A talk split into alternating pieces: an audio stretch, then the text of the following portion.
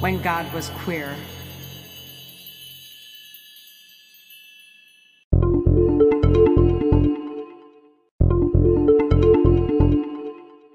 Everybody, and welcome back to When God Was Queer. I'm your host, Dakota St. Clair, and I'm joined by my two wonderful co hosts. I'm Vince And I'm Daphne Malfitano. And we Is that, are. is that my name? I never feel sure. I never feel sure. Anyway, sorry. That's 100% real in a lot of ways for a lot of people. So, yeah, so welcome to our first God focused episode. We are super excited because this is sort of the meat and potatoes of the uh, series that we've been dying to get to. And so we're starting with the um, big head honcho, basically. We're starting with Big Daddy problematic Daddy. foolishness, uh, Wait, Zeus Dakota, himself. don't you mean the bones wrapped in skin and potatoes? Oh, of no. Oh, my. Come on, Gristle.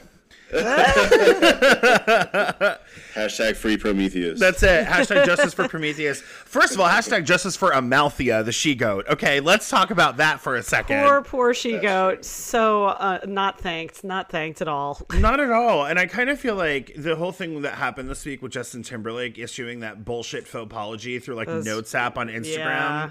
That's basically Zeus being like, yeah, I guess I didn't have to kill the she goat, but you know, what are you going to do? Misogyny. I guess it's societal. Oh, is it? Is it? She gave you honey. She just fed you honey and fed you honey. And how do you thank her? You exist because of her. Yeah. You are who you are now because you destroyed her. But sure, it's a societal issue. and you sucked when you tried to do shit on your own, and you had to come back to you know.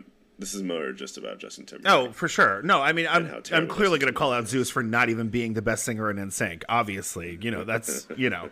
Um, how dare you? Yeah, this is a this is a Hades stand. I'm a Hades stand. I can't necessarily say it for the podcast, but I'm a Hades stand. I mean, do I think that Hades is the least egregious of the three brothers? I do. Yeah. I do. Um, do I also 100% want us to start making Dank House of Hades merch immediately? I Hell do. yeah. Um, we've actually had several people reach out from last week who were Are like, you serious? We yeah, they were like, it. We gotta "Hi, have how it's our first shirt. how do Alright, I become get a member of the Dank House Yeah. of Hades?" Dank House of Hades. Yo, let's start. That's our Patreon. We'll start a Patreon. It's easy. You- That's our merch. You roll a fat, sloppy blunt.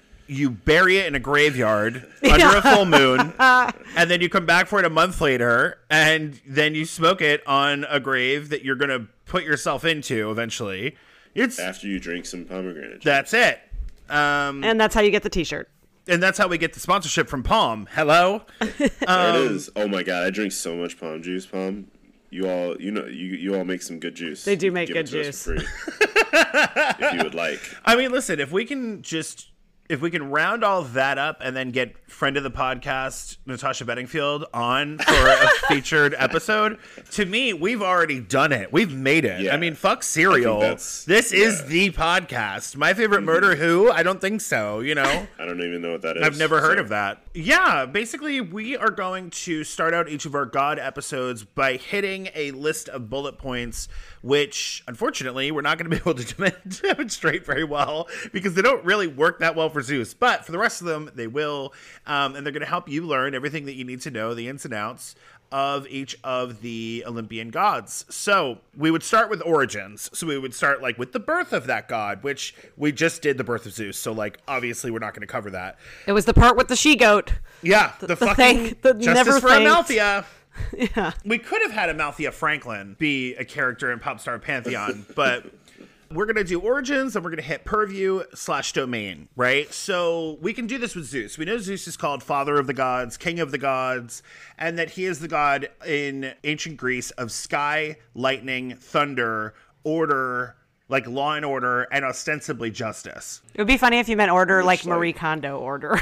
like this is, this is a very tidy apartment on Mount Olympus. I don't know. I think there were several times that Zeus sort of looked down at the earth and was like, "This does not bring me. This does not. This doesn't bring me joy. joy. Yeah. Time to clean it up. You know. I, I do just imagine him like sitting with a. It's usually like it's just a bucket of of lightning bolts waiting to get thrown. It's just his little organized, his little pack of lightning bolts.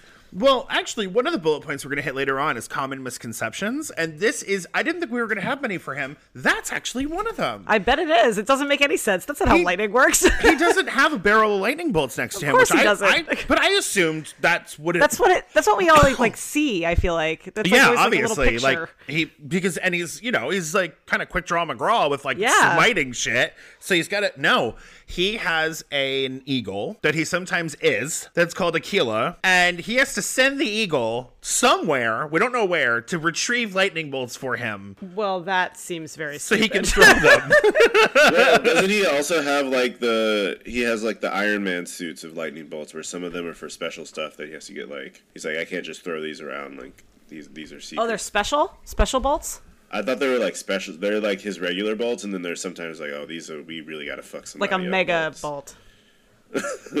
That I've never heard of. I've heard of that with um, what we discussed about when I brought up the Etruscans, about how uh, the equivalent of Zeus there, Tin or Tinia, has, I think, five different kinds of lightning bolts.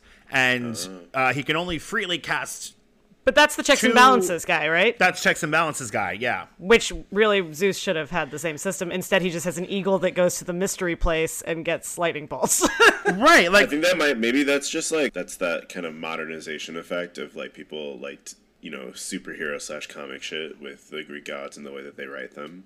you can make that make a lot more sense and make him not have checks and balances when you rewrite the genealogy the way that it was back then to the fates are not primordial they're his children with themis yeah. Gotcha. you know what i mean because that's the thing is like there's, there's always this sort of like um abiding thing in the background of like even zeus is subject to the fates but then they kind of did this workaround to explain certain things where it was like, oh no, him and Themis had the fates and the hours, and they explained the workings of the cosmos. And it's like, do they? Is that, is that what's happening? So uh yeah but um yeah in terms of the uh common misconceptions that's a big one with zeus. He's not just constantly like he doesn't have like a barrel of lightning bolts. The the friggin' eagle has to go to some unknown liminal place where i'm assuming there's just like one street light in, a, in like the best halal cart in brooklyn and you know that's where they are and then he comes back with them i guess i don't know I mean, fortunately, that is kind of like a check and a balance, just because of the I was time. thinking the same just because of the time that takes, like it takes effort to be like, okay, Eagle, can you like, can you hurry though? Because like I have, there's a guy like that needs to go right now. yeah for sure Yeah, because I feel like it's also like if I had the ability to smite immediately when I was processing my emotions, that would be bad for everybody involved. exactly But Exactly. if there's a little bit of wait time for me to get the ability to smite someone, Count to ten. might think about it take, more. take deep breaths. see the thing is is i don't like that he has amazon prime smite No, I feel true. like he deserves USPS Smite, and that would act as its own checks and balances because he'd lose interest by the time it arrived, if it ever arrived. But this damn Eagle's too fast. Right. so the next thing that we would talk about is friends and enemies. Uh, that is not possible because that would be the whole fucking episode. It's just basically some of these. The answer is just the Greeks. So friends and enemies, everyone uh, in the cosmos, children, everyone in the cosmos, depending on who's telling the story.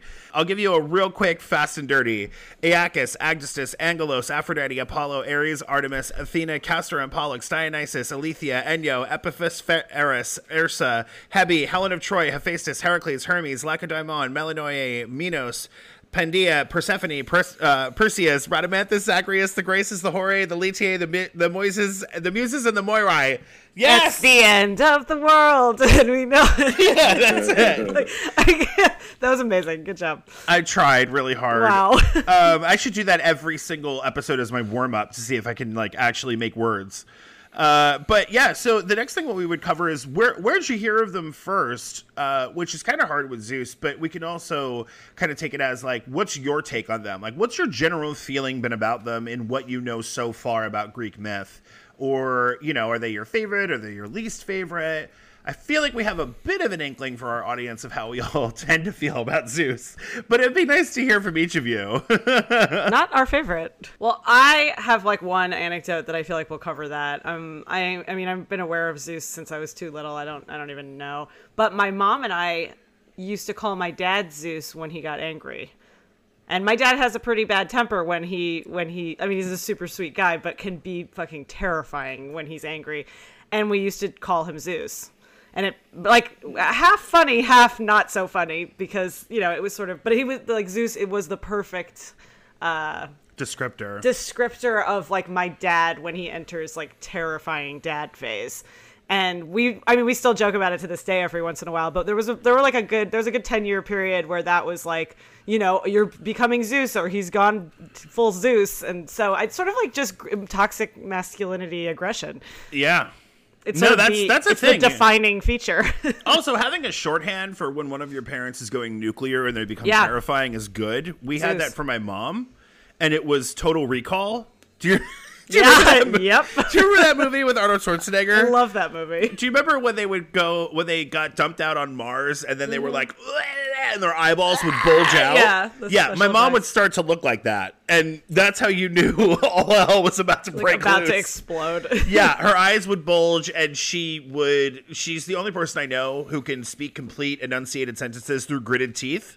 Yep. So she, Amazing. it's this sort of like horror mask that I, I is just legendary. So yeah, my dad would be like, "Oh, she's going total recall." Like, and we did, like hit the deck. So yeah, no, it's good to have that shorthand. I think well yeah and zeus zeus just summed it up perfectly so that that does sum it up. That's Yeah. and there's a lot of there's a lot you can pull from that for sure. Yeah, I see. I feel like mine for most of the time that I was a kid, I didn't know because you know most of the stories I was reading, I didn't know about like how terrible he was.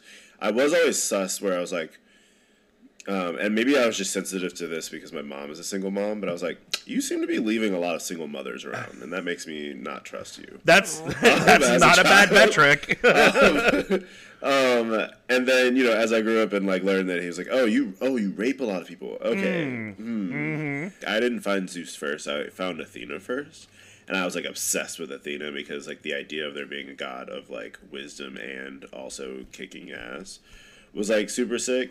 And then I think a lot of the stories that I read about Athena, she like was super into Zeus. She was like, "Yeah, my dad's sick. Like that's my dad." So like that's most of the information I was getting about Zeus, and then later I started to pay attention to Zeus. I think a little bit more, but like most of the information I was getting was from his children, um, and the children are sick. They're way all- cooler, they're, yeah. they're like way cooler. So, but they like in in the way that those like kind of earlier versions of the way that they're like portrayed to children or like younger audiences is like most of them are like very reverent of him. So I well, think they're that kinda, also like, very first- forgiving. yeah. That's you what I know, mean. if Like, if they like- mention they they just sort of or they gloss over it as like, oh, he's sort of a he's sort of a playboy or a Mac Daddy or something, where you're like.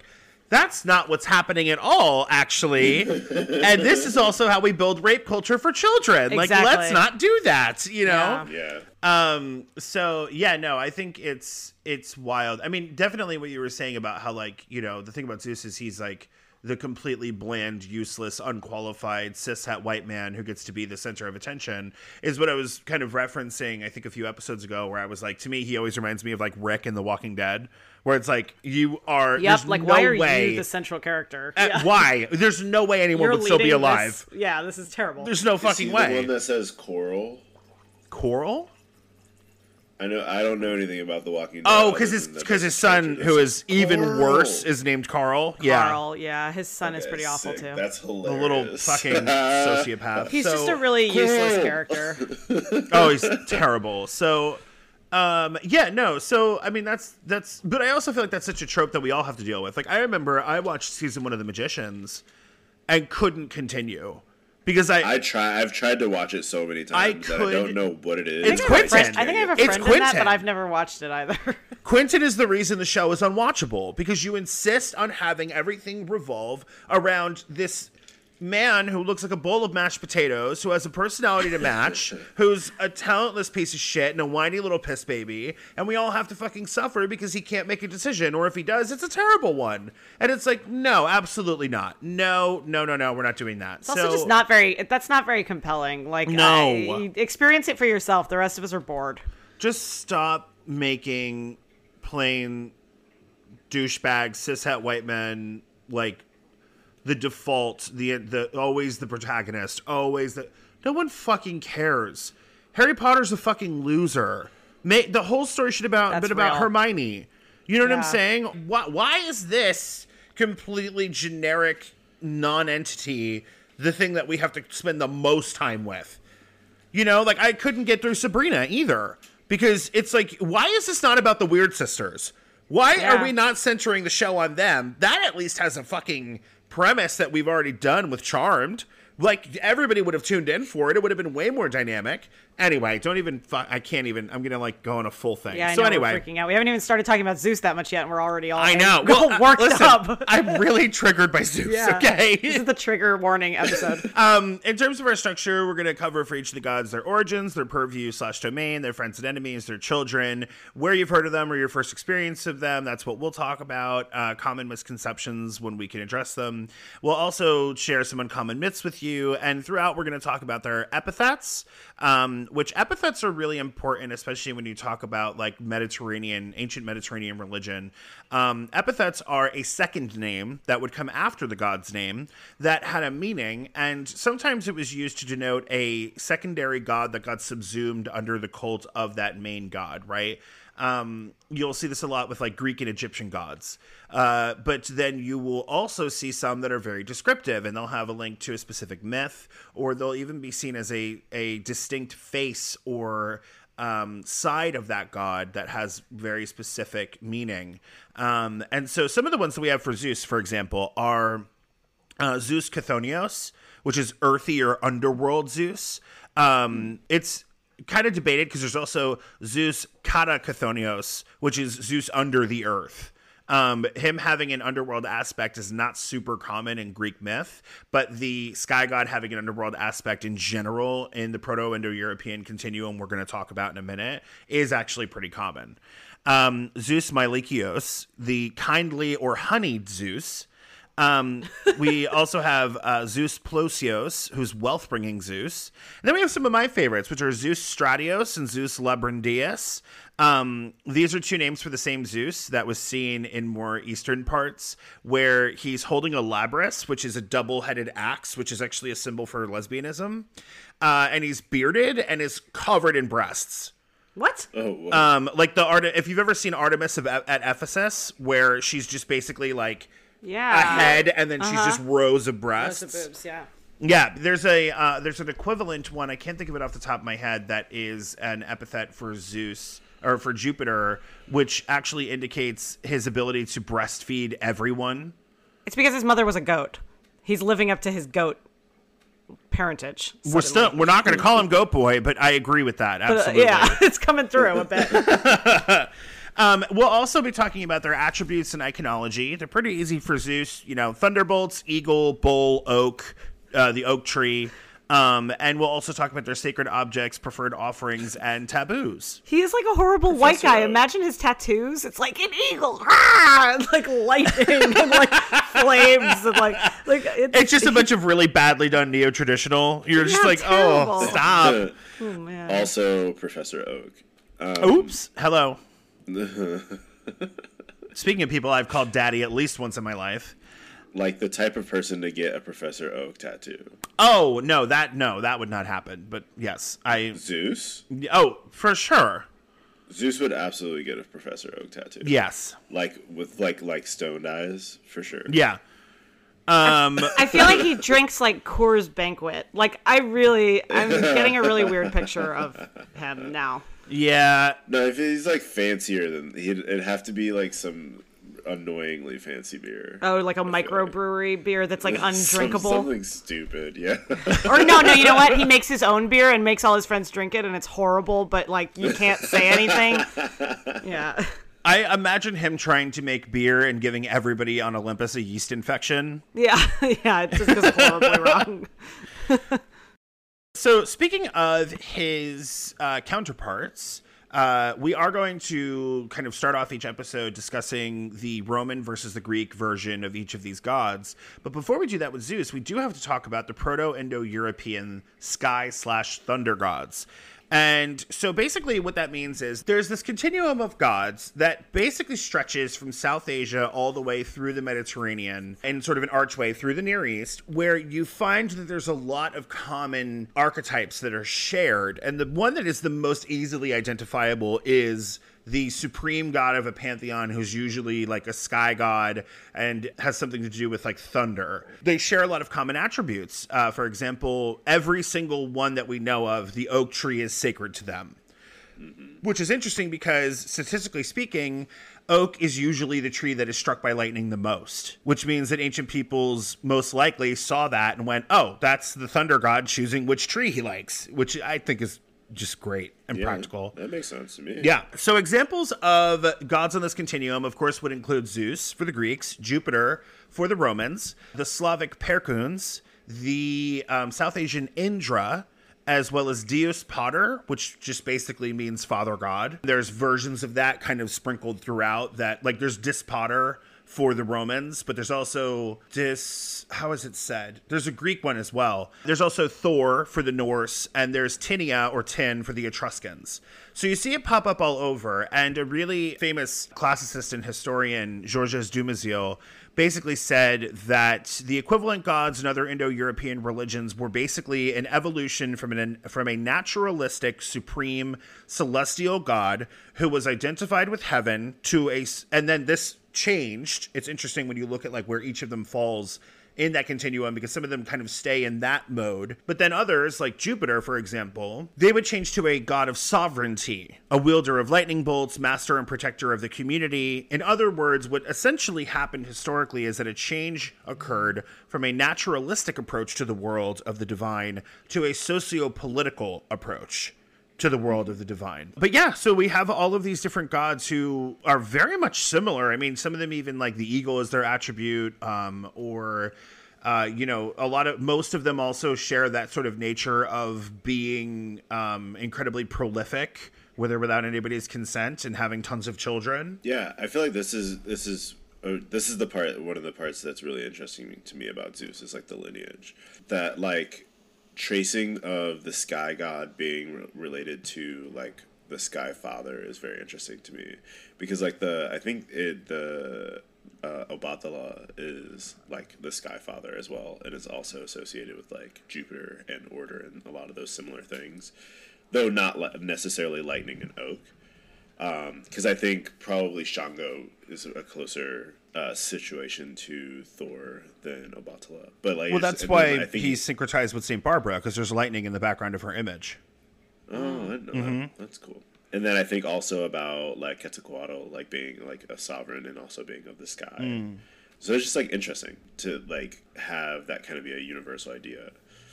Yeah, I mean, basically, the the what we're kind of tapping into here is a theory called Proto-Indo-European mythology, because it's a body of myths and deities that are associated with a people who are hypothetical, uh, but there's a lot of evidence for the Proto-Indo-Europeans who would who spoke a Proto-Indo-European language that you see kind of shared throughout this continuum outside of the Romance languages because that was a move away from it. But they have a lot of shared like mythological themes. Basically, all of them have a daylight or sky god. They usually have that his consort is the Earth Mother. And that their child is the dawn goddess. There's always a set of divine twins. There's always a solar deity, um, usually a solar goddess and there's usually also a weather god, um, a, sh- a god of shepherds. So these are interesting archetypes if you think about them, because for basically any of the pantheons that I just listed earlier, you're going to have somebody who fills each of those spots. So that being like the checklist almost really does make a lot of sense. But each of the gods that I listed though that are counterparts to Zeus are all also pretty wildly different. I will say out of all of them, he's definitely the biggest like frat boy of the bunch. Yeah. yeah. And so that sort of leads us to well, hey, what's the difference between Zeus and Jupiter? That's. I was actually. I'm so glad you're talking about that because I was about to ask about that because I feel like I have a very different impression of them in my head, and so I don't know why that is. Well, talk to me about that. So, not necessarily knowing why, but tell me what the what is. What is the, your impression of Jupiter versus Zeus? I guess I didn't study Roman as much as Greek, but I, I feel like Jupiter, as you just said, first of all, Jupiter doesn't seem like as much of a massive douche, but also doesn't seem, in some way, doesn't seem as like um, egocentric or like all like. It feels like everything revolves around Zeus in a way that Yeah. it doesn't feel like that with Jupiter to me. If that, I don't know if that's based in reality or just in my head, but No, that's that's actually we're gonna I'm gonna ex- uh, kind of give you guys a breakdown, and that lines up really well. Well, good. Yeah. Do you have any impressions about Jupiter before we dive in either, Vince? Well, we we've talked about Oh, it. okay. So like, yeah. so Oh, I've like- tainted you. you already know your insider knowledge. Um, so, as we'll discuss throughout our series, the Roman gods were held in much higher regard than the Greek gods in terms of their moral character. The Greek gods were basically a cautionary tale. They often modeled the worst aspects of human behavior and were only allowed to be that way because they're gods. The Roman gods, however, were often seen as the opposite. They were the moral compass by which one should be guided, and that one should strive to be more like them in order to be a better citizen. Jupiter was far less tempestuous, less capricious, more logical, more refined. For example, there's no usurpation of Saturn, who's this counterpart to Cronus. Saturn is Jupiter's predecessor, and in some myths, he dies, which is not a violent thing, he just passes away. But in others, it's just Jupiter's time. Wow, so that's crazy already. That's so different, like mm-hmm. massively different. Mm-hmm. And so Jupiter simply assumes the authority uh, when it's his time, and he makes the role his own. He does things differently than Saturn, um, and Saturn is not deposed, not thrown into Tartarus. Not there's no war, there's no nothing. Saturn just kind of doesn't have to be the head honcho anymore, and but retains his roles. He's the patron of agriculture and agrarian society. He's the patron of money, and so you know, that's part of it. Another part of it is that Zeus had much less to do with the daily affairs of the average Greek, whereas Jupiter was deeply involved with many aspects of daily life of the average Roman because he was seen as the protector and guarantor of personal freedom, honored oaths, and good faith between the state and its citizens. Wow, very different. Yeah, he's just like way friendlier. Yeah. and more like intellectual, it sounds like. Mm-hmm. Like, don't get me wrong, Zeus was more than happy to meddle in the affairs of mortals. However, it was almost entirely to their detriment. So it's not it's not like I'm on official business. Although he probably would say that and you know, make a fake badge to get you to But do his something. official business was pretty ridiculous a lot of the time. Uh, yeah. Self-serving. But their roles also differed in other ways. So, for example, both of them ruled the sky, but Jupiter was also the god of light, truth, and victory. He played a much more active role in protecting the sovereignty of Rome, warding off would be invaders, and securing peace. And as alluded to previously, Jupiter was viewed as stricter, more principled and disciplined, thoughtful, and responsible in his actions and reactions. He's the protector of the state, its laws, and the stability that they provided. His temple was not just vital for religious reasons, his temple was the center of Roman political life. That's cool. yeah, very. Also, it should be mentioned that the Romans had no equivalent for Olympus. Hmm. The gods that the Romans worshipped, they inherited from the Etruscans, from the, you know, different Italic tribes, from the Latins. And basically, the gods were much more numinous to them, in that Jupiter could be approached on any mountain or any high place in general. And this is sort of further illustrated in that his will was being made known not just by oracles, but by omens. Because something else that the hmm. Romans, you have to understand basically, the Romans inherited their entire system of religion from the Etruscans. The first two rulers of Rome were Etruscan kings. Tarquins, right? Mm-hmm. And so the thing is, is that the Etruscans were deeply magical. They they really based everything off of divination and performed it very regularly. And the Etruscans basically had an idea that the gods are literally always speaking through natural phenomena. And it's our job to observe nature through the lens of proper divination in order to decipher what they are saying. Hmm. With Zeus, yeah, you could go to the oracle at Dodona, and then you know wind would pass through the branches of the great oak tree, and the leaves would rustle, and then the priest would say, "Ah, this is what Zeus is saying," and like that would be about it. That's like your only chance, really. Whereas, um, you know, this the sound of thunder or the appearance of lightning, the shapes of clouds, the flights of birds, changes in weather patterns could all be Jupiter speaking and could be deciphered by any number of different uh, officials. And also, you know, the Etruscans were leading experts basically at haruspicy, which was when you sacrificed a um, animal to a specific god or to the gods, you would then cut out its liver and then you would check it for like its texture, discolorations, bumps, malformations, anything like that. And they would literally read the liver and then they would be able to see first of all was it accepted by the god? It's like themselves or themselves. Did they accept it and are we in good standing? And also they would get a sort of immediate readout of information that they needed to know at that point.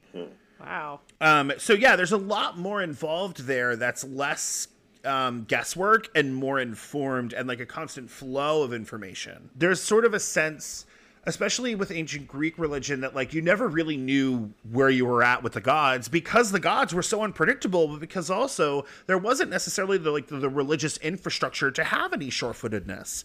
Whereas yeah. with the Romans, you have to understand like going to the temple and like making your regular offerings to the god to each of the gods like there was a difference between public and private religion in ancient rome and you were expected to do both but you had a lot more freedom in how you operated your home worship at your home altar but your public religious experience was basically akin to like paying your taxes there was no mm. hubbub. You were supposed to be very middle of the road about it. No zeal, no, you know, fervor. You're not supposed to be like super over the top about it you're supposed to go and you're supposed to basically make your offerings and then move on about your day to the next thing that you were going to do. It's an errand. It's just part of life. It's just a regular yeah. part of life because the Romans truly believed we are the supreme civilization on earth because we honor the gods better than anyone else.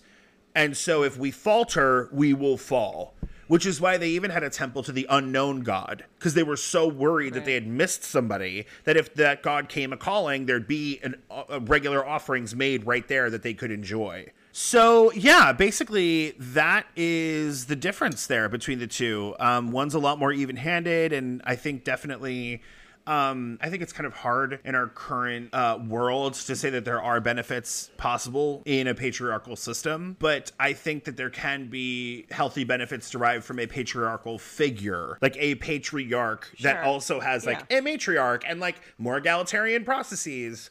Jupiter definitely seemed to be a much more beneficial yeah. patriarch in providing stability and order that you would expect from that type of figure, and a lot less of the instability that you would get from somebody like Zeus. Yeah, I feel like even though, because uh, theoretically Jupiter picks up some characterization from Zeus, right? Because of like the Romans taking stuff from the Greeks. Largely, the similarity is that the Romans saw how the Greeks depicted their gods and were like, we yeah. like how that looks. And right. so they used the art, but it depends on the god specifically. A lot of the gods were unaffected by any kind of Greek influence outside of visual depiction. Like the visual because they were a pre existing god. Some of them did morph and change. Jupiter is one of the most ancient of the italic gods, attested to, as is Juno, his wife. And so he he remains largely unchanged towards the whole Zeus thing. The only thing that sort of got incorporated was just him having a huge amount of children by a lot of different people. I mean, I think a lot of my impression now m- makes sense. I was like, why do I feel this way? I don't really know that much about Jupiter. Like, why do I have that sense? And now that you said all that, it does make sense because it, it's, I guess it's because Jupiter is much more involved mm. in like society, whereas I feel like Zeus is just like, I'm the fucking king. Bring me a beer. Get the fuck out of right. here. Like, I'm, I want to do this, and then like will ignore you because he doesn't care right now. It's like he feels very just like king on his throne, where like Jupiter is like doing stuff. So it's more like, even though he is still the sort of supreme king kind of figure, it doesn't. He feels like involved, and he feels like he comes down and does stuff, and like you know, it, like an actual it, dad. yeah, like a like even though he may not be perfect or great either, he at least is like doing a job You know, it's I think like the thing for me that actually kind of really clearly delineates what we're talking about is actually looking at Jupiter, the planet, in terms of astrology. Looking at the fact that each of the planets has two sides, exemplified by the, um, it, aside from the sun and the moon, because they only rule Leo and Cancer. But each of the other of the seven classical planets, the five, when you go like, you know, you have like Mercury, Venus, Mars, Jupiter, Saturn, each of them rules two signs and one of the signs is an air or a fire sign, which is like like the sun side, and then you have the earth or the water, which is like the moon side, and basically you have this sort of like duality of characteristics that have a shared thread, like a shared foundation, but they're embodied differently, right? So you have what does Jupiter rule? Well, Jupiter rules um, expansion, growth, big ideas, and the big idea is that like Mercury rules ideas, but it's like the small ideas of like, okay, I'm going to write a book, right? Whereas Jupiter rules the big ideas that shape societies, law, religion, philosophy, education, the the things that end up being like pillars, right? Now, on the other hand, Jupiter is also the planet that rules over indulgence in a lot of ways. That like because it also rules like festivities, right? Yeah. And so if you have those two merged, then you have a really healthy balance. If you have more of one than the other, it doesn't necessarily work out that well. Yeah. So it almost feels like, oh, the sort of jovial king who is, you know, high on his own shit and always wants everything to be a party and it's all about pleasing him is still Jupiterian in energy. But the sort of philosopher king who is wise and who tries to seek stability for his society and wants to watch out for the greater good, like those are both Jupiterian. But when they're imbalanced, you sort of get like Zeus and you get Jupiter. Yeah. Which is Yeah, is funny to think about too because we started having a student government like kind of form this year in school. Cool. Um and so and I run it and astrology comes up a lot when we're making decisions, which is kind of funny. Love that. Um, I think teaching has brought out uh, my has helped my understanding of astrology and like you know how it relates to a lot of other things so much because uh, I think it's like like when I'm teaching, it's like using the like all that Jupiter energy, um, and I can see kind of the like when we're having those conversations about how we should structure a student government and like all the things to consider, Right. and like how I feel watching that of like I don't need to be involved in this. I'm just glad to be facilitating it in a way that like other people are growing. Right. And like that feels super Jupiter. And like not Zeus Jupiter, but like Jupiter Jupiter. Jupiter, Jupiter. That I mean that makes sense, especially because oh, by the way, just a heads up, the Romans never called him Jupiter. Really? It's yeah, it's actually an I. There's no J. Um, it's I. So it's it's Jupiter. It's it's Jupiter and you know. That J thing when I fir- when it first got introduced to me was like so shattering for oh, so many reasons, and then I just like very casually forget it now. But then I'm like, oh yeah, that J didn't exist for a long time. Oh yeah. Also, just uh, on that, like on you know linguistics, um, I heard recently that uh, in Greek there's like a breathing accent. So like a lot of the names that start with H don't actually start with H. It's like the letter that's after the H, and then you breathe into it. Which is just way more fun to say That's cool. to say than like using the H. Go ahead and give us an example. Use Hestia. So instead of Hestia, it's Hestia. Where's So you like breathe into the E. where's the breathe? Oh, breathing out. Instead of Yeah. the H, you're like, I thought Yeah, you were saying of- breathing in. Like I had to be like Hestia, and I was like, oh no, I'm gonna ch- I'm gonna throw up. Like I can't No, do that. That's, that's David Draiman, lead singer of Disturbed. Um, would be breathe- um, so like instead of Helios, it'd be Helios. Like you. Like, Oh yeah, no, I've definitely heard that. And that's Yeah, like that's that way more fun Cool. than like than the H.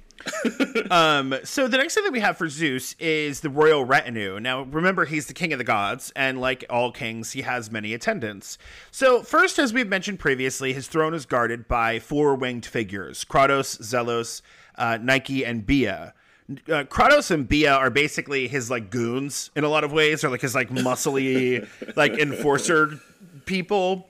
Um, and they use their strength to enact the punishments that he doles out a lot of the time. Like most iconically, of course, is them like enacting the punishment on Prometheus. Oh right. We have Nike, the divine charioteer, uh, and she was also often pictured with him in miniature, like we said with Athena, symbolizing that victory was his and that he could give it. And nobody knows what Zelos did. You know, remember, it's Kratos was strength, Nike was victory, Bia was force, Zelos is zeal, and sometimes rivalry. So we nobody knows what Zelos was doing around the throne, but we can guess that he was uh, pretty enthusiastic about whatever Just it hyping was. everybody up. It's morale. I'm just happy to be he, here. he actually Yeah, could be morale. the hype man. He's morale. Yeah. He's the There you hype go. man. Like, yeah, like if Nike's gonna be giving out victories, somebody's got to be celebrating about that. You know, you got to Yeah. get everybody like, oh, let's go. He sounds like the fun one to be. You're just like, yeah, Yeah, right? Like, I I enjoy. I enjoy zeal Yeah. Personally. Um, then we have Hermes. Now, remember, Hermes is not just the messenger of the gods. He does a lot of things. And for Zeus, he's his personal herald and envoy, and basically the Olympian diplomat. Iris, on the other hand, come on, Rainbow Bitch, that's my girl. Um, she did act as his messenger and would relay his words verbatim, letting his will be known to the other gods, which has to be a fucking drag for a job. Yeah. She's like, I'm so sorry. Oh, I hate that I have to tell you this, but and then she just like mm. opens her jaw and out comes like a recording of Zeus and what he said. you know, his words, not mine. See you there. Now, also, he may not have acted like it, but he did indeed have counsel. I just want to point this out. Zeus had Themis, the titaness of divine law and justice, Whitney Houston, um, was always seen seated next to his throne. She was his great advisor, and she was often seen attended by her daughters.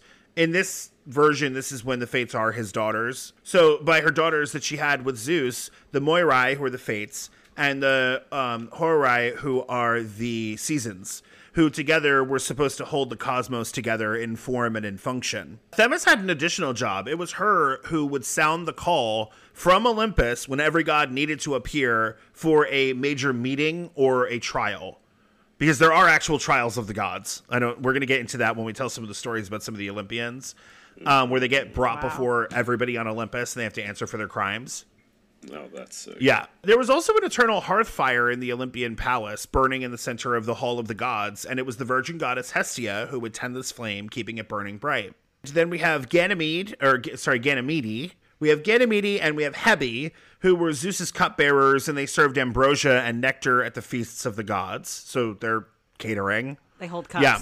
Yeah. Catering. And of course, we have Pegasus, who, when he's on the move, apparently Zeus has Pegasus carry his lightning bolts. There's also four other immortal horses that would draw his chariot through the sky, the chariot that was driven by Nike. And of course, Aquila the eagle, who would go get his lightning bolts. I was obsessed with Pegasus as a kid. Pegasus was my obsession. We're going to have to talk about the Disney movie at some point. Yes. I And I've been avoiding it because there's so many things about it. It literally gave an entire Yeah. generation of people the entirely wrong picture of Greek mythology. Yeah, I, well, it's very direct. I also just like really don't like. I don't really fuck with a lot of the heroes, but the monsters are so cool. Yeah. yeah. And I'm just like, They didn't even really do the monsters that well, which really annoyed me. Like Yeah. also like the fact that Hera is just there being beautiful and doting on this little baby is the most offensive thing I think I've ever seen. Yeah. and and making making Hades the bad guy. What is that? well. Sony Sony made up for it by telling the story of God of War, and they were just like, this is how. I guess. oh yeah. So what I was going to say about that was actually Hercules never, as far as I know, never rode Pegasus. Yeah. yeah, I thought that was that true? just uh, what's Yeah. his face, Bellerophon. Uh, yeah, Yeah, but who we'll get into in our heroes episode, which is not going to happen for a while. Oh no, actually, we might get into some heroes when we do Athena, because Athena's the goddess Yeah, of the she's the heroes. That's like her shit. yeah. When she's not harassing, haranguing, attacking, or transforming or murdering women, she's helping out the heroes so that they can do it. So that's just a little uh, foreshadowing for how I feel about Athena. Foreshadowing, so just get ready for that episode. the next thing that we have sort of uh, on our docket is talking about Zeus as the punisher of impiety, which is like his favorite thing to do. And I got to tell you, um. Some of these stories I'm going to tell you, you you're you, just be prepared. You're going to walk in ready to think that Zeus is wrong, and then you're going to see what the fuck these people were up to, and you're going to be like, you know what? Sometimes I will say sometimes he was like, you know, Spot on. yeah. um, it doesn't forgive him for anything he's ever done, but it's like, you know what? I'm glad you're going to zap this motherfucker. Get to it, you know? so, our first one is Tantalus. Now, Zap. Tantalus was a king who had three children Brodius, which is the worst name I've ever heard. I was gonna say that is like like what is this? Brodius. uh, Brodius. Yo, Right. Let's go down to the Broseph. certified dickhead. Oh my god. You can tell he's awful. Right. Pelops Pelops? and This guy was just bad at naming kids. and Niobe. Niobe's cool. That's cool and out of left Yeah. field. Well, she's the only girl, so it's two boys and a girl. And Niobe actually ends up being a queen later on, and then her whole life falls apart in front of her because she insults a certain goddess. Um, so, Rip. like many other figures of Greek mythology, he was semi divine but had no idea that he was born of the gods. In this case, Zeus was his father, which I kind of feel a little bit Gorgug about it from Dimension 20, where I'm like, I feel like if I was in ancient Greece, I would at some point be asking everybody, Are you my dad? You know, like, I Yeah. feel like that's a thing. So Tantalus was a guy with a lot of bad ideas. First, he somehow finds out that Zeus is his dad, and having been a pious man to that point, he was welcomed by Zeus to his table at Olympus. And then he had a bad idea. Possibly inspired by Prometheus, he decides to abuse Zeus's hospitality, which let's just mention yet again. Hospitality is literally like the most important of all of the laws for Zeus. Yeah. Zeus constantly has myths where he like disguises himself as like a beggar or a stranger to visit people, and if they don't give him the utmost hospitality, then he rains down terror upon them. To illustrate the point that he's like, no, the the hospitality has to be upheld. So he abuses Zeus's hospitality and steals the ambrosia and the nectar, which are the food of the gods, brings it back down to his own mortal people in order to try and make themselves divine. Wow. This did not last long. Zeus caught him out, caught him, and and very generously, I would say, did not immediately kill him, but threw him out of Olympus and stripped him of his partially godly nature. Oh, Oh, that's not actually That is a slap on the wrist. Uh, yeah. yeah. But like we all know, if you give a man an inch, he'll call it six, and also he'll take a whole goddamn measuring system. So you know you got to be careful. So Tantalus then has another bright, by which I mean bad idea. How could he possibly get back in his father's good graces? What sacrifice could he make that would be grand enough to regain his father's favor? and this is some like this is some wild. It's like you've been blocked, sir. Move on with your life. Just stop doing stuff. Just stop. Like you've d- haven't you day. done It's enough? Yeah. yeah. This is not gonna work. Yeah, the the the middle child, Pelops, who we just talked about, who like kind of just didn't get a great name and doesn't really have much else going on. We don't know who he is. Yeah. Tantalus kills him, chops him up. What? Tantalus, He's ex- expendable, apparently. it gets worse. yeah, Tantalus kills him, cuts him up, boils him, and creates a big old batch of Tantalus's spicy sacrifice stew. I remember this now. Oh my god. He hauls this vat of horrors up to Olympus, and apparently Demeter answers the door. Okay, you have to understand, he got thrown out of Olympus. There's got to be safeguards in place that don't let him back on. But apparently, everybody else is like It's like, like the picture in the bodega. Like they put there should be picture. something that stops him. bad checks. Bad but checks. just at that moment, Demeter is the one who answers the door, I guess. If there are the archway. At this point, you've got to understand Demeter's in a bad way.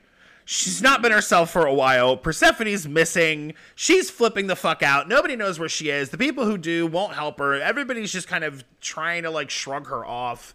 And, you know, She's not in a good position to be the security guard. no, she's not in a good position to be doing really anything. So she's grief stricken. She's not entirely present, I'll be honest. So she just lets him in. She's like, whatever. Yeah. He sets up his banquet for the gods. All the gods show up.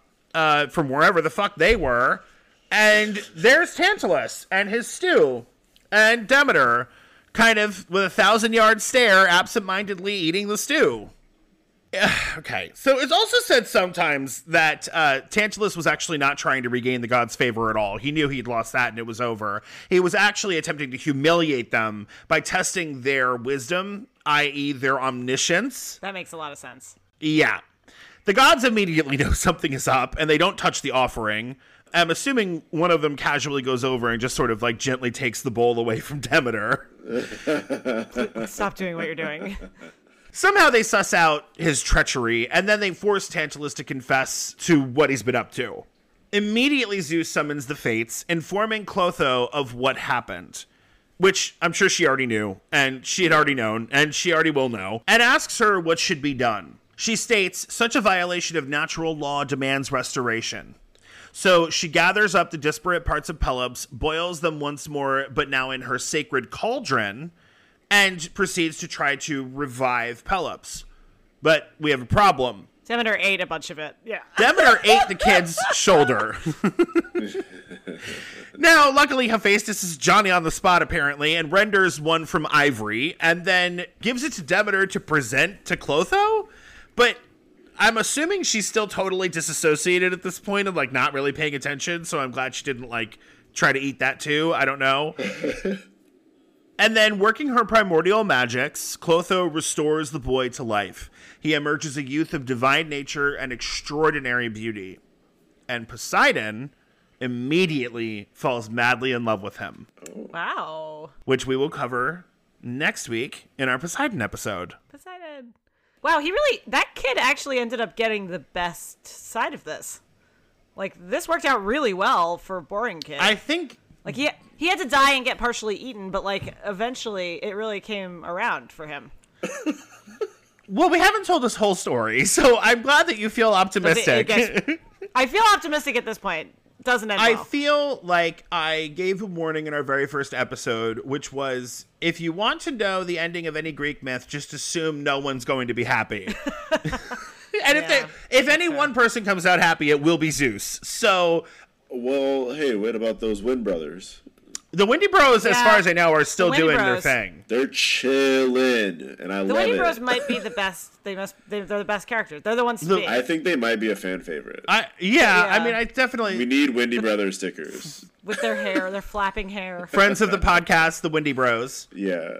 Yeah, absolutely. They're just both played by Owen Wilson in split screen. I kind of picture them like Owen Wilson. Yeah, I did too. I don't know why. that's that actually checks out. But like Owen Wilson in Zoolander when he was like young and Yeah. actually kind of hot and had like that weird like denim on with the curly hair. Kind of like busted face, but but still hot for some reason. It's well, it's like ugly but make it fashion. It's that that Yeah. thing, you know. flowing locks. Yeah. Also, Tom Thornburg though. Who? Who? Tom Thorn. Tom Thornburg. Who's that? The Wild Thornberrys? I. This podcast is just all me not getting references. I feel like. I know. I just I just looked up Tom Thornburg and all I see is uh, UNC School of Government. Yes, it's a ch- kid at college. Wait, wh- who is this? This man is old. He's a professor. That's not who I'm talking about. That, it can't be. The Well, then who? one. What is this ridiculously niche reference that you're making right now? Put it in the chat. Yeah, drop a Put link. It in the chat. I'm chat. gonna. I'm literally about to screenshot him right now. Oh my god, he better be fine as fuck. Oh, sorry, it's Tony, not Tom. My bad. That Okay, Tony. It was a T name. There's T names. Give me a break. drop it in the chat. I want to see the window. Greta Thunberg. Okay. Oh my goodness. But when he has long hair. Yeah. The, well, the first photo that popped up was like he looks like he's in a wind tunnel. Oh, excellent. That's the Windy Bros. That's what I want. So if you're playing the home game, we're talking about model Tony Thornburg, T H O R N B U R G. My God, Is it him and Owen Wilson, or just him double? I kind of like the black and blonde contrast. Oh, Same. But Yeah. if that's the situation, you cannot have a man that looks like that standing next to Owen Wilson. no, you're. I I agree. I, I- Yeah, now that I've someone seen him, I take it back. or somebody that looks more like an alien. Like you could do Tilda Swinton with just like a platinum lace front. that pho- that photo with the long hair, though. That's it. With Right? the white pants and the long hair. Right? That's the Windy Bros. Oh my there. god! Well, What? I think Wait, But on a boat, on a boat under under the sun because they're a fucking Argonaut. Tilda I think Swinton as Gabriel in Constantine one of my favorite. and him things. In that wind tunnel photo. Yeah. yes, that actually. That's it. That's the Windy Bros. The Windy Bros are, do all wear white and like tall and white dress. You But know, like not on purpose. They just keep happening to like finding Yeah, clothes just- that are that They just color. have the same And style. they're like, oh, I guess we will put these on. Everybody else is just covered in like dirt and shit and rusty armor in the boat, and they're just like No, in- There's and just they're a soft whistle of wind around them, like just- just they're looking around. everything is breezy, and they look like they're on a cruise. I love the Windy Bros. Windy Bros for life. so yeah, so basically, you know, things uh, we're hoping are going to work out real nice for Pelops. Um, Well, I don't feel good about this anymore. you gave away too much in the preview. Oh well, so the thing is, is that this story was actually one of the most well known of all the myths in ancient Greece to the ancient Greeks because it was the universal mile marker of morality that denounced cannibalism and the and filicide, which is the murder of one's own children, as like Maybe. taboo atrocities. it is pretty bad. It's a pretty bad. Yeah. It's not great. Kill, kill your kid and make stew and feed it to the gods. It like or try. Not to. good. It's not very good. Don't It's do not good. that. So, what happens to Tantalus? Well, he's thrown into Tartarus, where he's forced to ah, stand in a pool of water beneath a tree with low branches. Every time he attempts to bend down and drink the water, it recedes. Every time that he tries to get some of the golden, juicy fruit from the branches, they raise up out of reach. And this is why his name is the root of the English word tantalize. Yeah, that's good. Yeah. Next, we have Lycaon, who learned nothing from Tantalus. We mentioned we mentioned him last week as one of the prime causes of the Deucalion flood that he had sacrificed his son to Zeus, possibly. Well, let's get a little more specific. Here's the thing. Um, he's one of those guys who has like a fleet of sons, and they're all horrible, and he doesn't believe they've ever done anything wrong. Yeah, just like a scourge of the earth type situation. It said that he had 50 sons by many different women and that they were dangerous, rowdy, lawless, and chaotic. Okay. I can see them. I can just. Oh, yeah. It's please. Um so Zeus as the gods were wont to do, but specifically Zeus, does the little thing that I just talked about earlier. He shows up disguised. Sometimes they say it's a pilgrim, sometimes they say it's a beggar. And Lycaon and his sons welcome him, him in, but they immediately suspect that this might be a god. I think it's because he's probably wearing like tattered cloth, but there's gold light radiating out from Yeah. behind it. Yeah. Because you know, if there's ever a word you would use to use to describe Zeus or his tactics, it's the word subtle. So I'm sure that there's absolutely nothing going wrong here. So this is the thing that I love. They're so douchey and out of control that they're like, "Hey, I think this is a god. you know what we should do? We should serve him human flesh." What? To- Why is everyone to doing this? test whether or not he's a god. I don't know. Nobody wants I don't know what was going on in ancient Greece at this time, but they had a lot of stories about like, hey guys, cannibalism's actually really bad. Someone tried it, and yeah. I don't know. I don't know. I don't know if there was a need for that much public programming to be like, hey, don't fucking do that. Well, maybe after the whole like Demeter making shit cold and there not being a lot of food, they're like, "But should we eat each other?" And they had to like have stories of like, "Hey, no, no, No. to remind- no, mind- and remind definitely don't do cook your babies. yeah, don't do that." And don't feed it to the gods. They don't like No. it either. Yeah, they don't. no, no, no. So basically, you've got these 50 idiot sons, um, which, by the way, in most of the telling, Zeus just does like a real quick count. And there are 49 sons left. Ah. Well, we see where that. Yeah. One has disappeared. Um, that one was named Hamburger Helper, I guess. Yeah. Uh, and is now the macaroni in the pot. the soup. Yeah. Uh, and so basically, so they seek to test him, and they by serving him human flesh. One of their brothers. It's at this point that Zeus goes full Jesus with the money collectors in the temple and flips the table. And then one of three things happens. It- it- this is a choose your own adventure moment. Everybody pick the one that you like the most. Okay, here we go. He throws off his disguise and immolates Lycaon and all 50 of his sons on the spot. It's pretty good. He whistles and down comes Pegasus or the eagle or both, loaded with lightning bolts, and then he just like snipes each one of them slowly. Okay. Or he transforms them into the first wolves. I don't want them to be wolves though. Yeah. Like I am I imagining knew them Greeks were like scared of wolves, though, right? Yes, the Greeks are very scared of wolves. I mean, it makes sense, but I don't even want to give them that much credit. I imagine these kids like that, like swoopy hairdo, like uh, you know, um, boat shoes and like collared, you know, like short sleeve collared shirts in like every color of the rainbow. Oh You know- no no no! you I, know then I have mistakenly portrayed them. They are very much. Um, I I would see them more as. Did you ever watch the uh, Vampire Diaries or the originals? no. No. Okay. Um. Hmm. They're they're more like. They're not I think of them privileged. as like I think of them as like fifty of the two bad guys from the original Power Rangers that would like bully them at school and like So they're that- not like Brock Turner kids. not at all. No, they very much are how usually you see werewolves depicted. Okay, like gotcha. they're So like big and their tough their dad's like, a biker. You know what I mean? They're trying to prove themselves. You know, they're misguided. Some of them are Yeah. Okay, well, probably good. I dislike that slightly more Oh, or less, okay. slightly less. yeah. Okay, so I think then I'm gonna have to go with the. I don't know. Those are all good choices. It's one of those things where I think essentially it's become so toxic and untenable at that point that it was just heading for disaster no matter what. It's number two for me.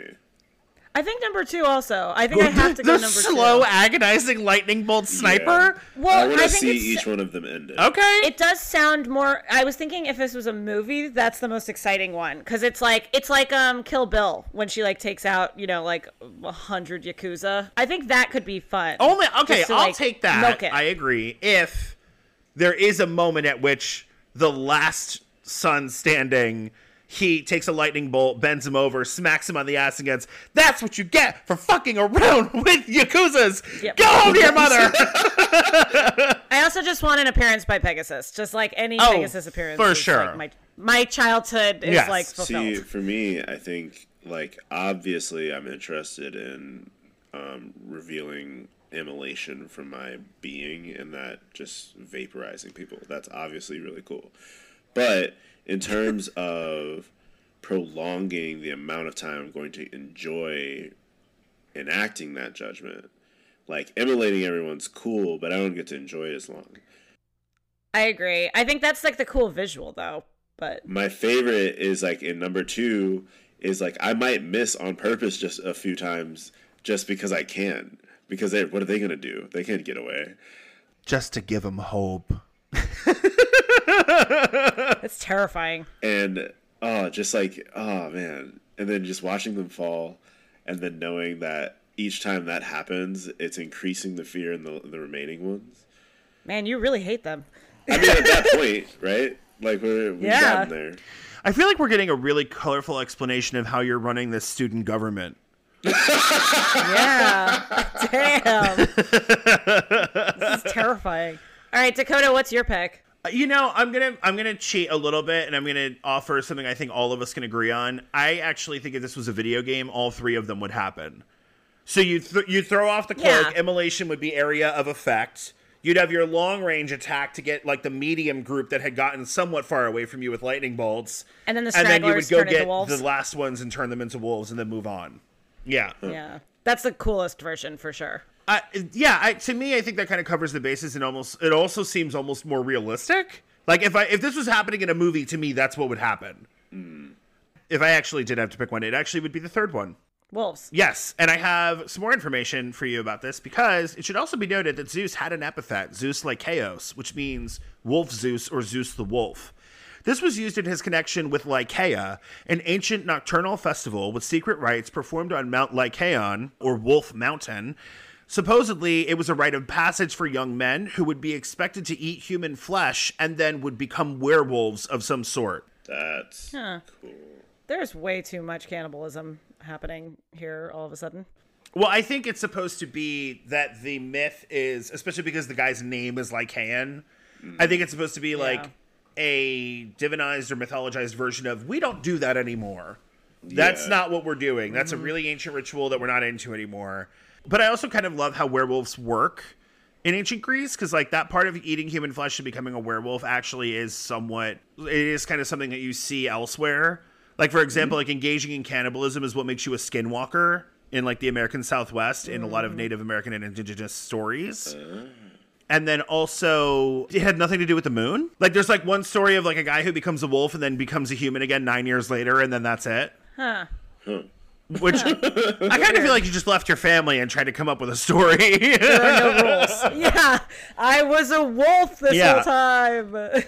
Hilarious. our, our next son of a bitch is Ixion. Ixion, uh, I'm going to tell you right now, I was pretty disappointed with this one because I had only ever heard of the name Ixion as a badass lightning horse that Yuna summons in Final Fantasy X. But this guy was a real fucking schmuck.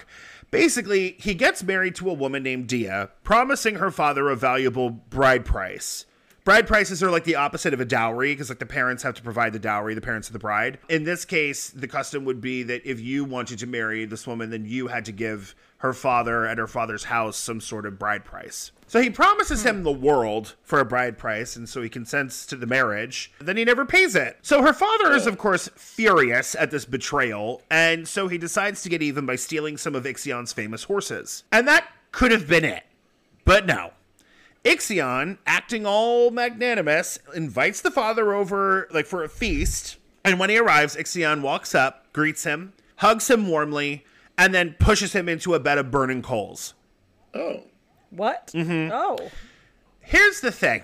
there was the concept of, I guess, something akin to sin in ancient Greece, and it was something that polluted you. It defiled you, and you had to go through where we get the word catharsis from, which was a ritual purification to purge it from you. And if you were polluted or defiled by un, like like uh, super taboo acts, they could affect you very severely. This act defiled Ixion and drove him completely mad. But his neighbors were so disgusted with what he had done that no one would perform the rites of absolution needed to restore him. Oh shit. ooh. This is also, by the way, considered the first instance of mortal kinslaying in Greek myth, and it's used as a cautionary tale. Hmm. Now, what he had done was enough for him to be punished pretty terribly, and probably end up at Tartarus. However, Zeus, really being consistent, watched him as he wandered, raving mad, and took pity on him. He invited him to feast with him and the other gods on Olympus, maybe hoping, I guess, that it might function like a factory reset and restore him back to himself. But Ixion shows up and almost immediately violates hospitality by openly lusting after Hera. Wow. Zeus gives him a mm-hmm. pass, if you can believe it, but gives a mm-hmm. stern warning, trying to snap him out of it, basically saying, like, like brandishing a lightning bolt and saying, you need, to need to calm stop." down and put your dick away. We're trying to eat. now, to see if it worked, because I'm assuming he wasn't getting very coherent answers from Ixion at this point, Zeus, in his genius, Uh-oh. shapes a cloud into the semblance of Hera. And because nothing can be simple, the clouds, by being shaped by Zeus, have life breathed into them, and this creature is known as Nephele, which, if you caught Nephilim, that's a thing. Yeah.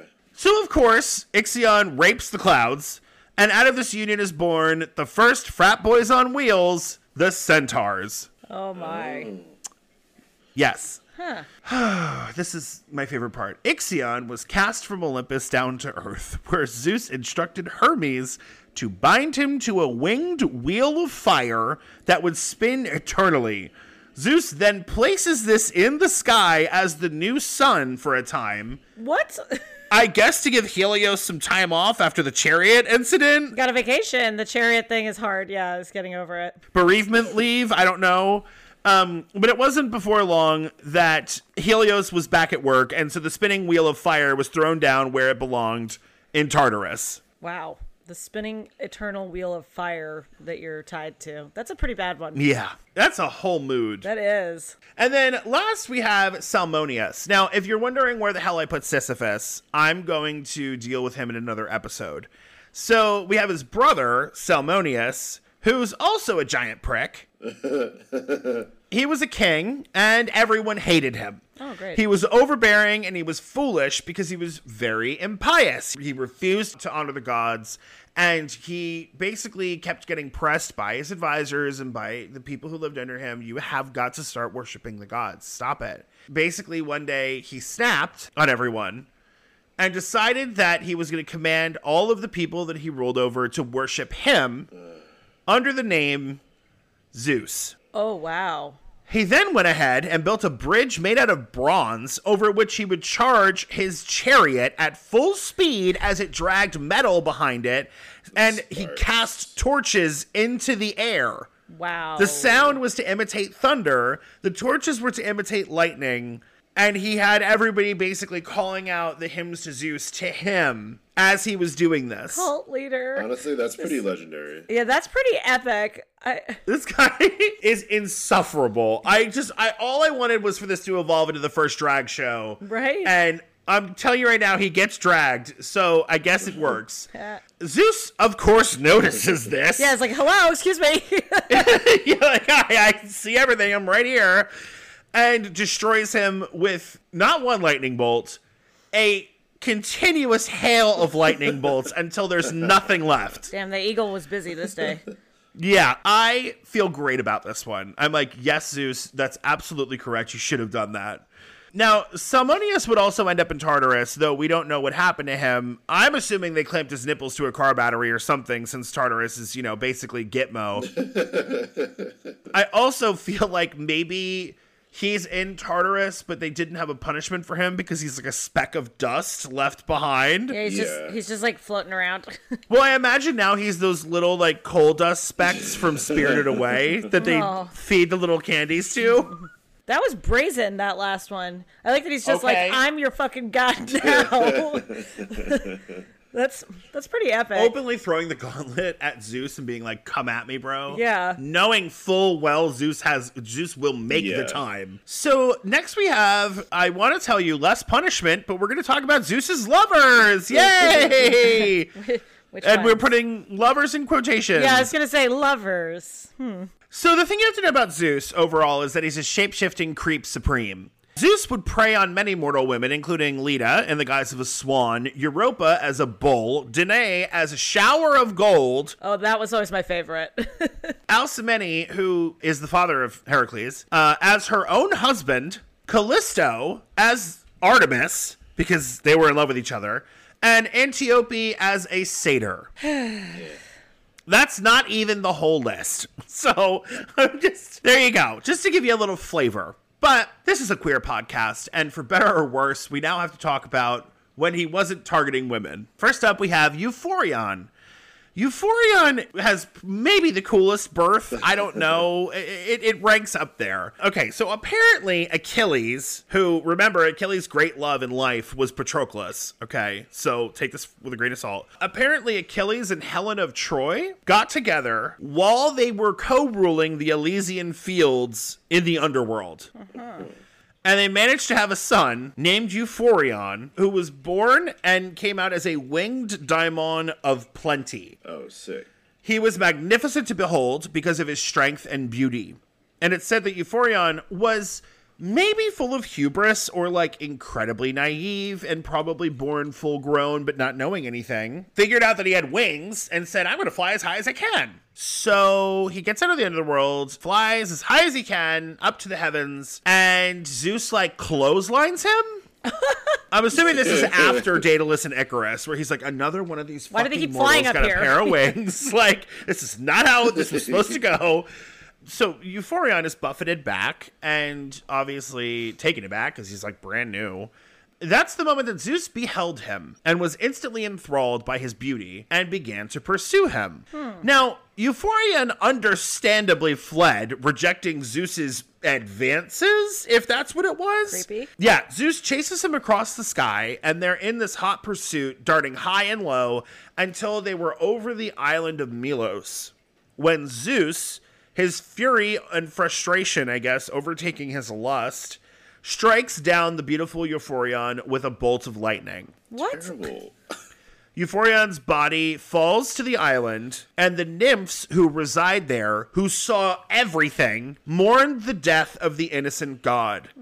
You know, not only did they witness the pursuit in the sky, they probably know all too well exactly what he was trying to escape. Yeah. Not satisfied with murder alone, Zeus descends to the island and forbids the nymphs from offering Euphorion a proper burial, denying him the dignity and sanctity afforded to all. All because he wouldn't bang him Right. On the spot without ever speaking. in speaking. the sky. Yeah, just Yeah. randomly After getting punched after, or whatever. yeah, after getting attacked. like, well, I can't imagine why he was thrown off and didn't instantly say yes. This hasn't been very romantic. No, not at all. Now, you know, Zeus makes his proclamation and then leaves, confident that no one would ever defy him. But the nymphs had other plans in mind. Yeah, nymphs. The nymphs defied Zeus and gave him the most lavish funeral rites anyone had ever seen, singing songs in his honor. Zeus, hearing their songs from on high, turned to face them with spite in his heart, and he transformed the entire community of island nymphs into frogs. Oh, oh. But even Zeus was astonished to hear their song continue, ribbit. unbroken and uninterrupted, but now in a chorus of ribbits and croaks. Oh, that's very sweet. So it came to be known that the songs of the frogs were in mourning for the death of the proud but innocent Euphorion. Oh, that's a sort of a sad, sweet one. Euphorion. Next, we have Phaeton slash Phaenon. Now, remember we talked about Chariot Boy, Yes. Yeah. and that's there's two tellings that deal with him. One is he's Helios' son, and you get Chariot Boy. Right. The other is he was crafted by Prometheus out of clay. In this telling, and uh, mind you, everywhere that you read it, it's either Phaeton or Phaenon, and unfortunately, one is Venus and one is Jupiter, and like they always switch the names. So I'm just going to say but Phaeton. It's the same guy. It's the same guy that's supposed to either he's Chariot Boy or he's this. Okay, crafted by Prometheus out of his clay, Phaeton was exceedingly beautiful. And Prometheus, full of foresight, was all too aware of Zeus and what happens when a beautiful youth catches his eye. Yeah. Yeah, I think the frogs are still singing when this happens. Jesus. So he decided to hide him away, planning to secret him off Olympus to freedom. However, what he did not know was that Eros had been flying overhead at the moment of Phaenon's breath of life and witnessed the stunning beauty of Prometheus' handiwork. Eros had already been heading to see Zeus on some business and just happened to casually mention the beautiful youth that he saw when flying overhead, complimenting Prometheus' skill. Well, this didn't work out well. Yeah. Zeus immediately demands an introduction, and Prometheus has no choice but to comply. It's said that when the two entered the same room, they fell madly in love on sight. However, one day Phaeton was tragically killed. This is never explained. So Zeus immortalized him not as a constellation, but as the planet Jupiter. Hmm. Other versions state that Hermes happened to be there for this whole thing as well, and also fell madly in love with Phaeton on sight, and then went to use his cunning to steal him away from Zeus, promising Phaeton immortal life which was something that Zeus had neglected to offer. So Phaeton went with him, and it was Hermes who transformed him into Jupiter. Although I don't really understand why that would be the logical thing if you're trying to steal him away, but fine. No. That at least that one's consensual. Ish. Yeah, as far as we know. I mean, you gotta take it with a grain of salt. But yeah. we have next my my favorite one because Zeus is actually a good guy in this. What? And it's also kind of about the mechanics of like a poly relationship with multiple partners and different dynamics. Amphiaraus was a celebrated heroic warrior and the husband of Eriphyle, who was the beloved, Eriphyle was the beloved of both Zeus and Apollo and the lover of his charioteer Baton. So, why are we talking about Amphiaraus? Well, it seems he was in the middle of a great battle when Zeus intervened. You see, Eriphyle had made Zeus swear to keep his husband safe in battle. So, just as he was about to be killed, Zeus forced the earth to open up and swallow him whole, keeping him safe until the battle was over and the enemies had departed. After Amphiaraus was reborn out of the earth, he became a renowned oracle and was also a master of divination. He went on to found an incubation temple at Oropus, where layfolk would come and spend the night in the sanctuary so that he and the priests that he had taught could interpret their dreams. After his death, he ascended to godhood and had Olympic style games held in his honor.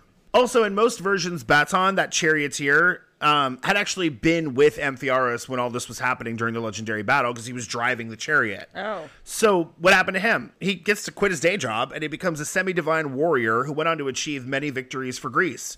After his death, he was venerated at a sanctuary built in his honor at Argos. That worked out nicely. Yeah, for once, right? Yeah. It worked out great for everyone. I like the idea of just being like sort of swallowed by the earth for a, for a minute. Like I'd like that when something really when shit's going down, just like this sort of like the earth just like opens up and you just kind of fall into your little Yeah, it's Yeah. like what other, what are what are other people Yeah. gonna say? Like the Earth literally swallowed. Yeah, me, sorry, I'm out. I, I had no choice. there are a lot of times when I want to nope a situation, and if I was able to just like have the earth swallow me so I could just nope whatever was happening in front of me, Oh yeah, I don't know how much you guys would ever see of me again. yeah, exactly. I'll be honest. Just hang out, just stay down there. That's it. I'm sure I could record from there. I don't think there'd be an issue. yeah, we can still do the podcast. Um, so our last alleged lover of Zeus, and I say alleged because obviously consent matters, is Ganymede. Ganymede was a young Trojan prince and divine hero. Homer described him as the most beautiful of all mortals. Wow. Zeus descended upon him where he was tending his flock of sheep on Mount Ida one day. Zeus, in the form of a great eagle, snatched him up and carried him off into the heavens to live with him on Mount Olympus as his lover. Ganymede was granted immortality and eternal youth and was installed as the divine cupbearer, taking the place of Hebe, who was relieved of her duties when she was married to Heracles. It is said that Zeus compensated Ganymede's father with the gift of some divine horses. Later, there was a famous shrine to Ganymede at the Temple of Peace in the Roman Forum, which, according to many classicists and historians, was used as a cruising spot for male lovers in ancient Rome. This story, the story of Zeus and Ganymede, was the divinization of the Greek practice of pederasty.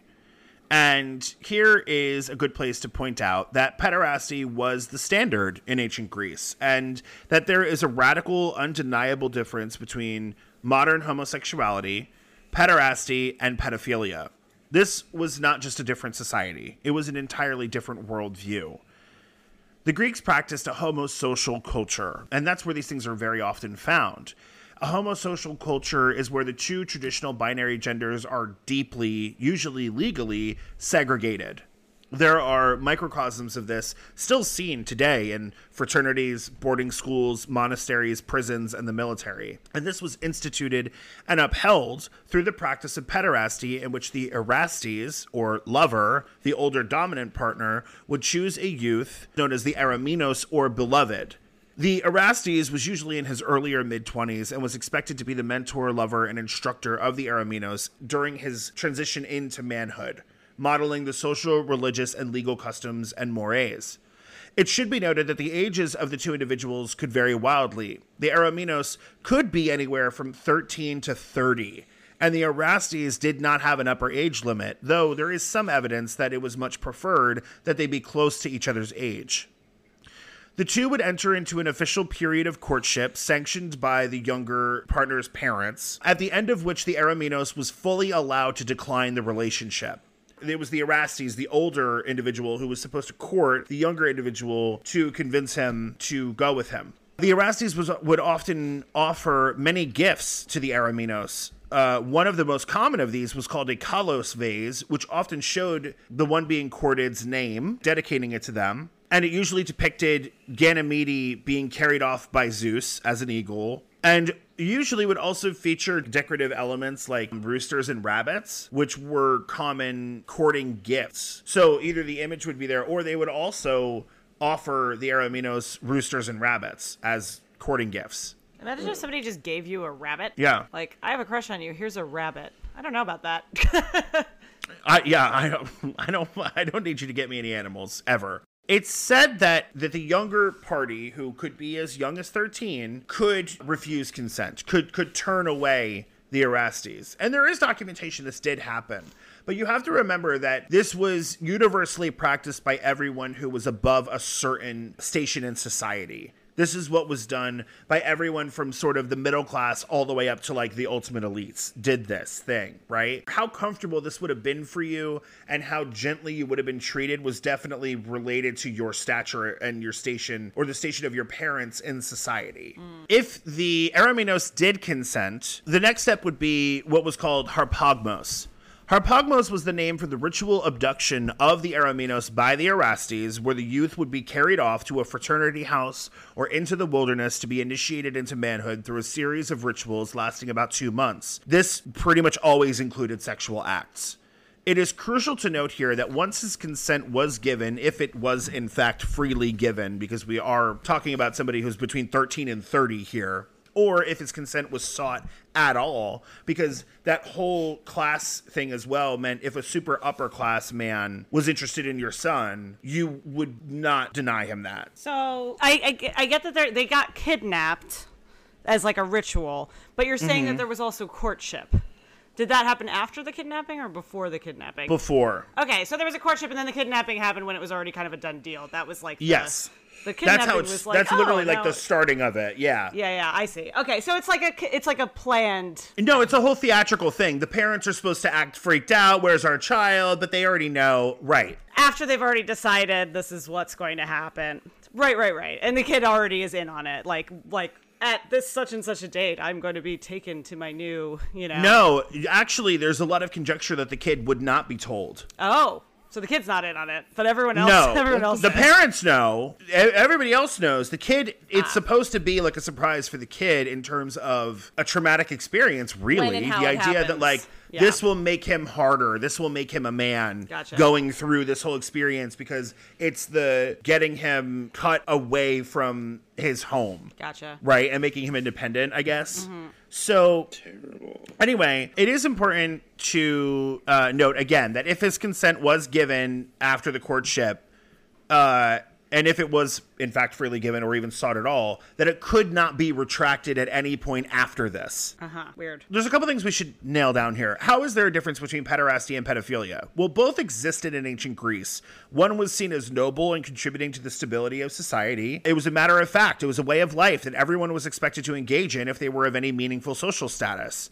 Pedophilia, on the other hand, was treated much as it is today. That is, pedophiles are seen as perverts who prey on, on children. It should also be mentioned that there was an age limit for the Eromenos, the younger one. Mm-hmm. He had to be as tall or taller than his Erastes or his father, depending on where you were, and he had to have at least gone through his first growth of facial hair. Now, I, for one, could grow a full beard at 13 and was already the same height as my dad. Yeah, that's kind of a weird arbitrary. Uh, right. So this proposition would have been terrifying to me. So I, I'm presenting this information not to condone pederasty. Obviously, that's something you need to understand if you haven't picked up on it already. We're trying to give you the most informed thing of what we're talking about. Because if we don't represent it honestly, then we don't know what it is that we are condemning. And it's too easy and it lacks nuance and it lacks understanding of the culture that we're talking about at large especially as queer people, when you just say, "Oh, that's pedophilia." It, it but it it wasn't though because that society did not view that person as a child. We must also at the same time acknowledge that this is not a specific focus on male youth either, because remember, men in their 30s were regularly marrying girls in their early teens. yeah. Now, there's no real difference between pederasty and the arranged marriage of one's young daughter. The child in question has no agency. They're given no option to decline.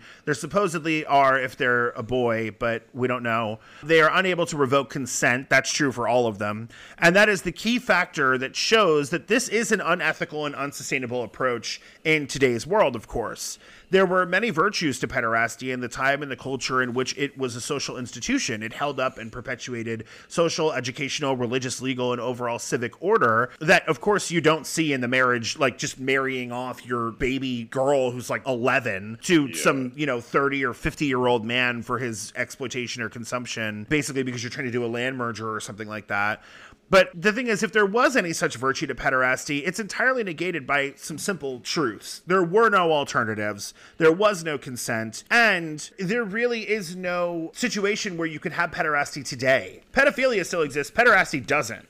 Because Yeah, it was a social institution, and that society doesn't exist anymore in that configuration where this would be a thing. That's why it's probably kind of hard to understand for us, or like you know harder to understand. It's like there's just no equivalent. We don't have the context. Yeah, there's no Yeah, we don't have the context. But there are equivalents throughout history, actually, though. Sure. There are other homosocial situations where something like this occurs. And, and I think, actually, Vince, you and I had talked about this previously. Overall, what I'm saying is, is that we don't get to be revisionists and act as if the practice had no merit, but we also don't get to romanticize a practice which violated the consent of children and was carried out in a culture and an age which we will never know.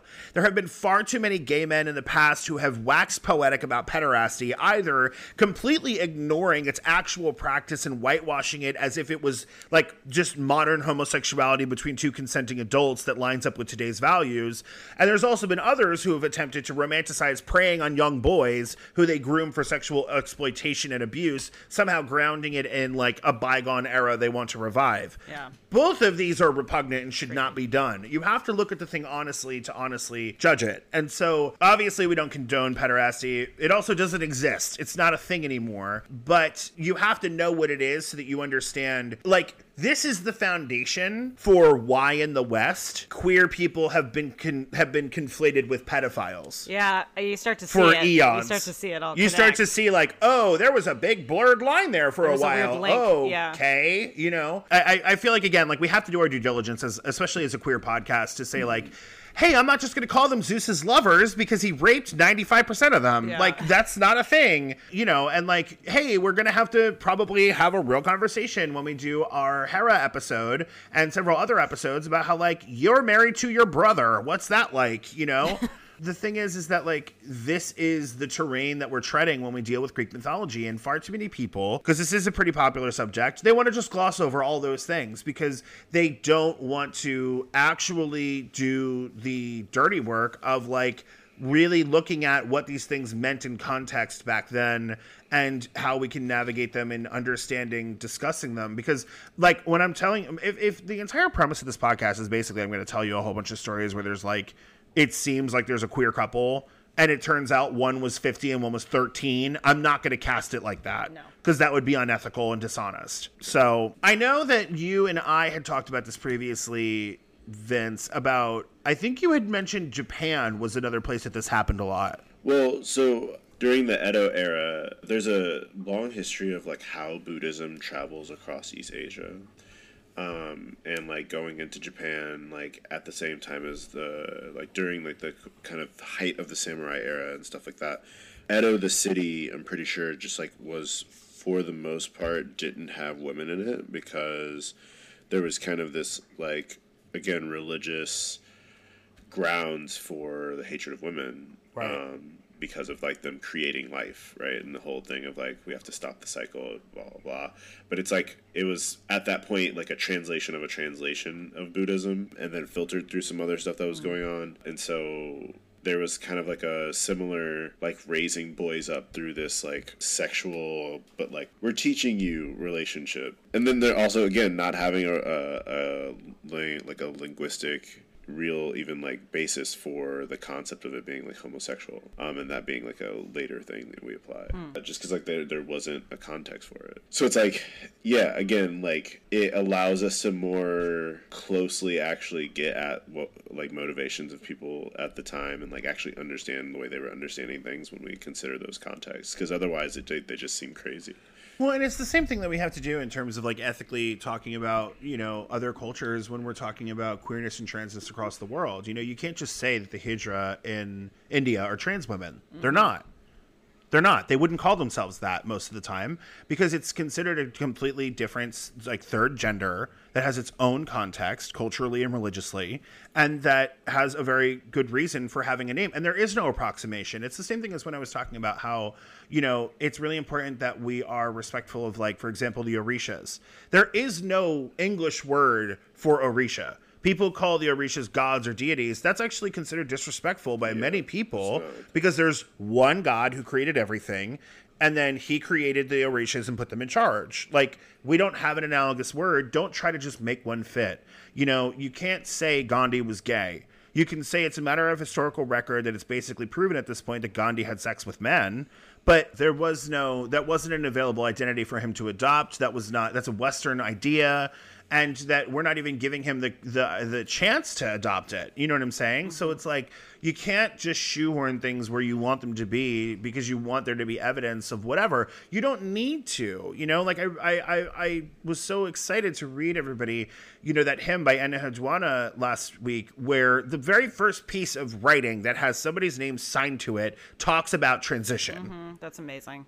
That's incredible. You know what I'm saying? And like and attributing it to a goddess who is super important and we're going to talk about in our Aphrodite episode because she's on that continuum of Venusian goddesses. Mm. And she's really the first installment, Inanna, and is a huge progenitor in a way or foremother in having whoever the Venusian goddess is have gender variance in her not just her worshippers but her clergy. I think it's interesting and really important to put these things in context just because otherwise, I mean, it is it's so easy to react. I think people sometimes with things we don't understand within our own context, it's really easy to just react to what you're hearing, but you're only able to react within your own context.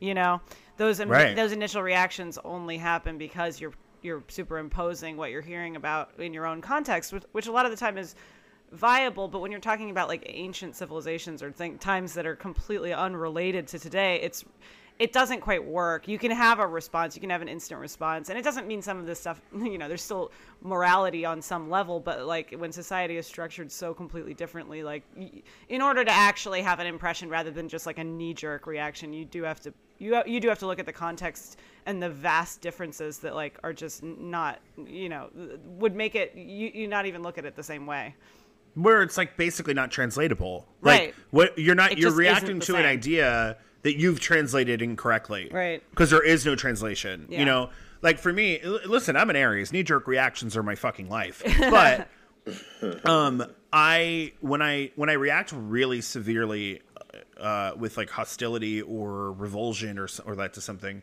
especially if it's something in history, I immediately stop and I say, "What don't I know?" yeah what am i missing here what do I not know here? Because I feel like I might be reacting from my own current sociopolitical context Exactly. and not understanding the full picture at this time. and not to say that that you're entirely wrong necessarily there probably is still some middle commonality or like there's some part of it that you're still understanding Right, but it's not right. it just it's a very it's in, in the end it's a boring way to react to something because it's like well fine Well, you can just write nuance. things off you can write things off or you could write or you could like things and not really look at yeah exactly without the nuances of that come with the different time periods and the different societies and you know and different beliefs and different experiences and Well, to me, it kind of negates the whole point, though. Yeah. Like if you're if you're not looking for the nuance and understanding what it was like for these ancient peoples and what they believed and how they lived and why their gods were the way they were, why are you studying it at all? Why are you even looking at it if you don't really care about getting the full picture? if you don't want to put it in context mm. or you only want the whole picture if it's easily digestible and doesn't you know and like fits perfectly in a tweet or something like Right. it doesn't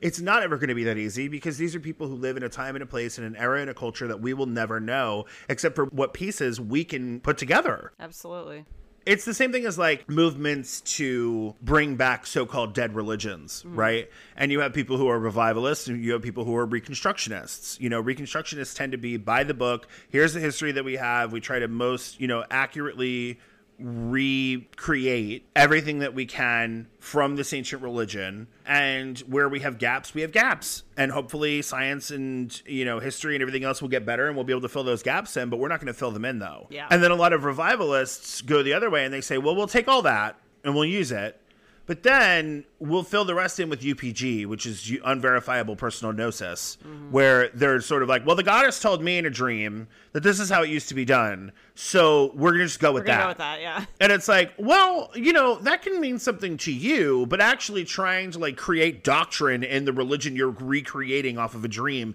is probably not the best way to go about it. you know, it's not. not verifiable. It's it's entirely subjective. You can't even prove to anybody else you had the fucking dream. no that is that's just chaos. You know what I mean? Like, that's like nonsense. It could be anything then. But that's the whole thing, though, is it's like, what are you looking for? Are you looking for the convenience and the comfort of a full picture, or are you looking for honesty and truth and objectivity where you can find it? And that to me is the is sort of the dividing line a lot of the times because you know if you guys haven't picked up on it already. The three of us, in some way, shape, or form, are all spiritual people, and we have no problem acknowledging that these gods could be real. Yeah, or and part Oh, and yeah. parts of them real. You know, like there's so there's so many versions that are that I don't see as just metaphor. There's like truth and reality. Which is also like why I, you know, for me, I want to look at like what was the worship of this god like, and what, Yeah. how did they characterize it, and what did they think? You know, like I, for me, it's so fascinating when I look at the Greeks and I'm like, you know, these these people had devoted cults to their gods and things like that, but they also were critical of their gods, and their gods were Yeah. messy and dramatic and petty, and like to me, you know, having the advantage of being where I am in history, you know, looking back, if I'm going to choose a pantheon of gods, I don't know I'm, that I'm choosing the Greeks. I'll be honest, because Yeah. it Yeah. seems like I'd be just as likely to like have a wonderful time as like get zapped. I don't know, you know. So that's the thing that you have to like kind of Yeah, they're pretty figure unpredictable. out for yourself. they are. They're they're pretty capricious. They're like people. You know? I mean, they're like they're messy. They are, yeah. And so some people, that's what they want, you know? Like, mm-hmm. we, we've made a lot of jokes about all of the shortcomings we see in the biblical God because it's easy.